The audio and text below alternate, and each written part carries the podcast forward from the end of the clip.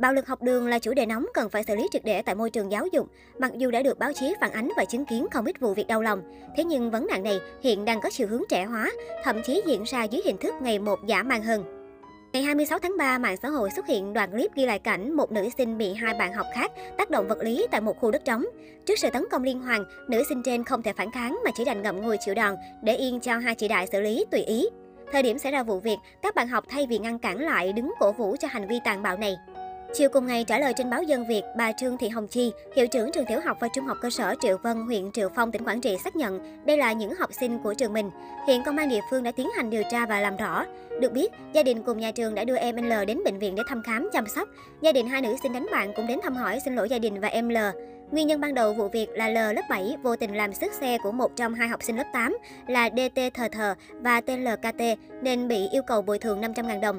Vì lo sợ, L đã lấy trộm 500.000 đồng của mẹ, hai lần, một lần 300.000 đồng và một lần 200.000 đồng để bồi thường.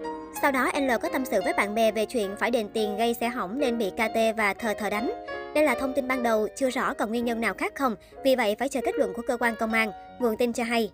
Gia đình em L cho biết thêm hiện L đang mệt mỏi đầu đầu, chưa ăn uống được và đang đợi kết quả kiểm tra sức khỏe từ bệnh viện. Hoàn cảnh gia đình em L khó khăn, mẹ chăm bố mắc bệnh hiểm nghèo ở bệnh viện, anh chị ở xa.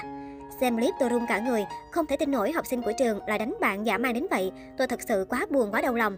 Gia đình hai bên cũng vậy. Điều đáng buồn là các bạn học sinh xung quanh thấy sự việc nhưng không can ngăn, không báo với người lớn, thầy cô đến can ngăn, mà còn cổ vũ, có bạn thì im lặng. Bà Chi nói, Căn cứ điều 5 luật xử lý vi phạm hành chính 2012, thì người từ đủ 14 tuổi đến dưới 16 tuổi bị xử phạt vi phạm hành chính về vi phạm hành chính do cố ý.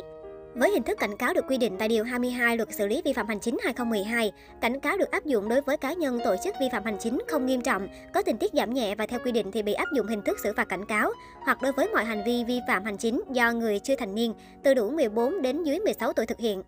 Biện pháp xử lý dân sự Bên cạnh đó, hành vi này cũng xâm phạm tới sức khỏe danh dự nhân phẩm nên có thể phải bồi thường thiệt hại dân sự do xâm phạm sức khỏe.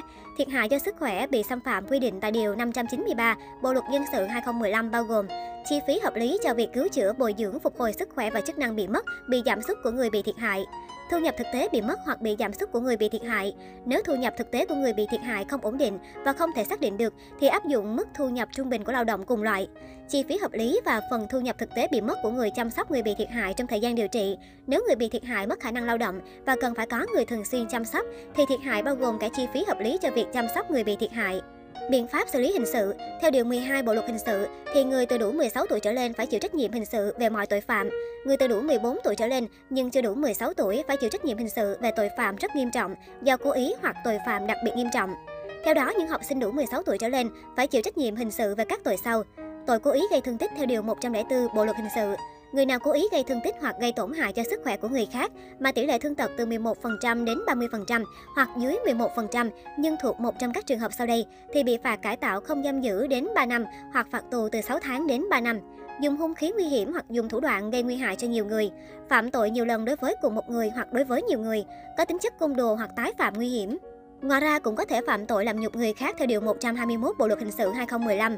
Người nào xúc phạm nghiêm trọng nhân phẩm, danh dự của người khác thì bị phạt cảnh cáo cải tạo không giam giữ đến 2 năm hoặc phạt tù từ 3 tháng đến 2 năm.